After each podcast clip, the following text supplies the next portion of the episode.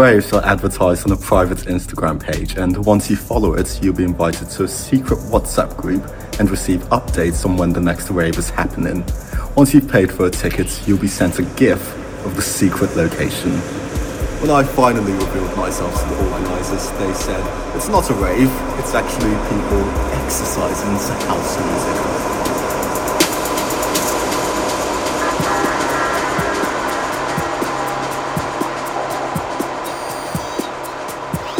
You're listening to Bloom Records podcast.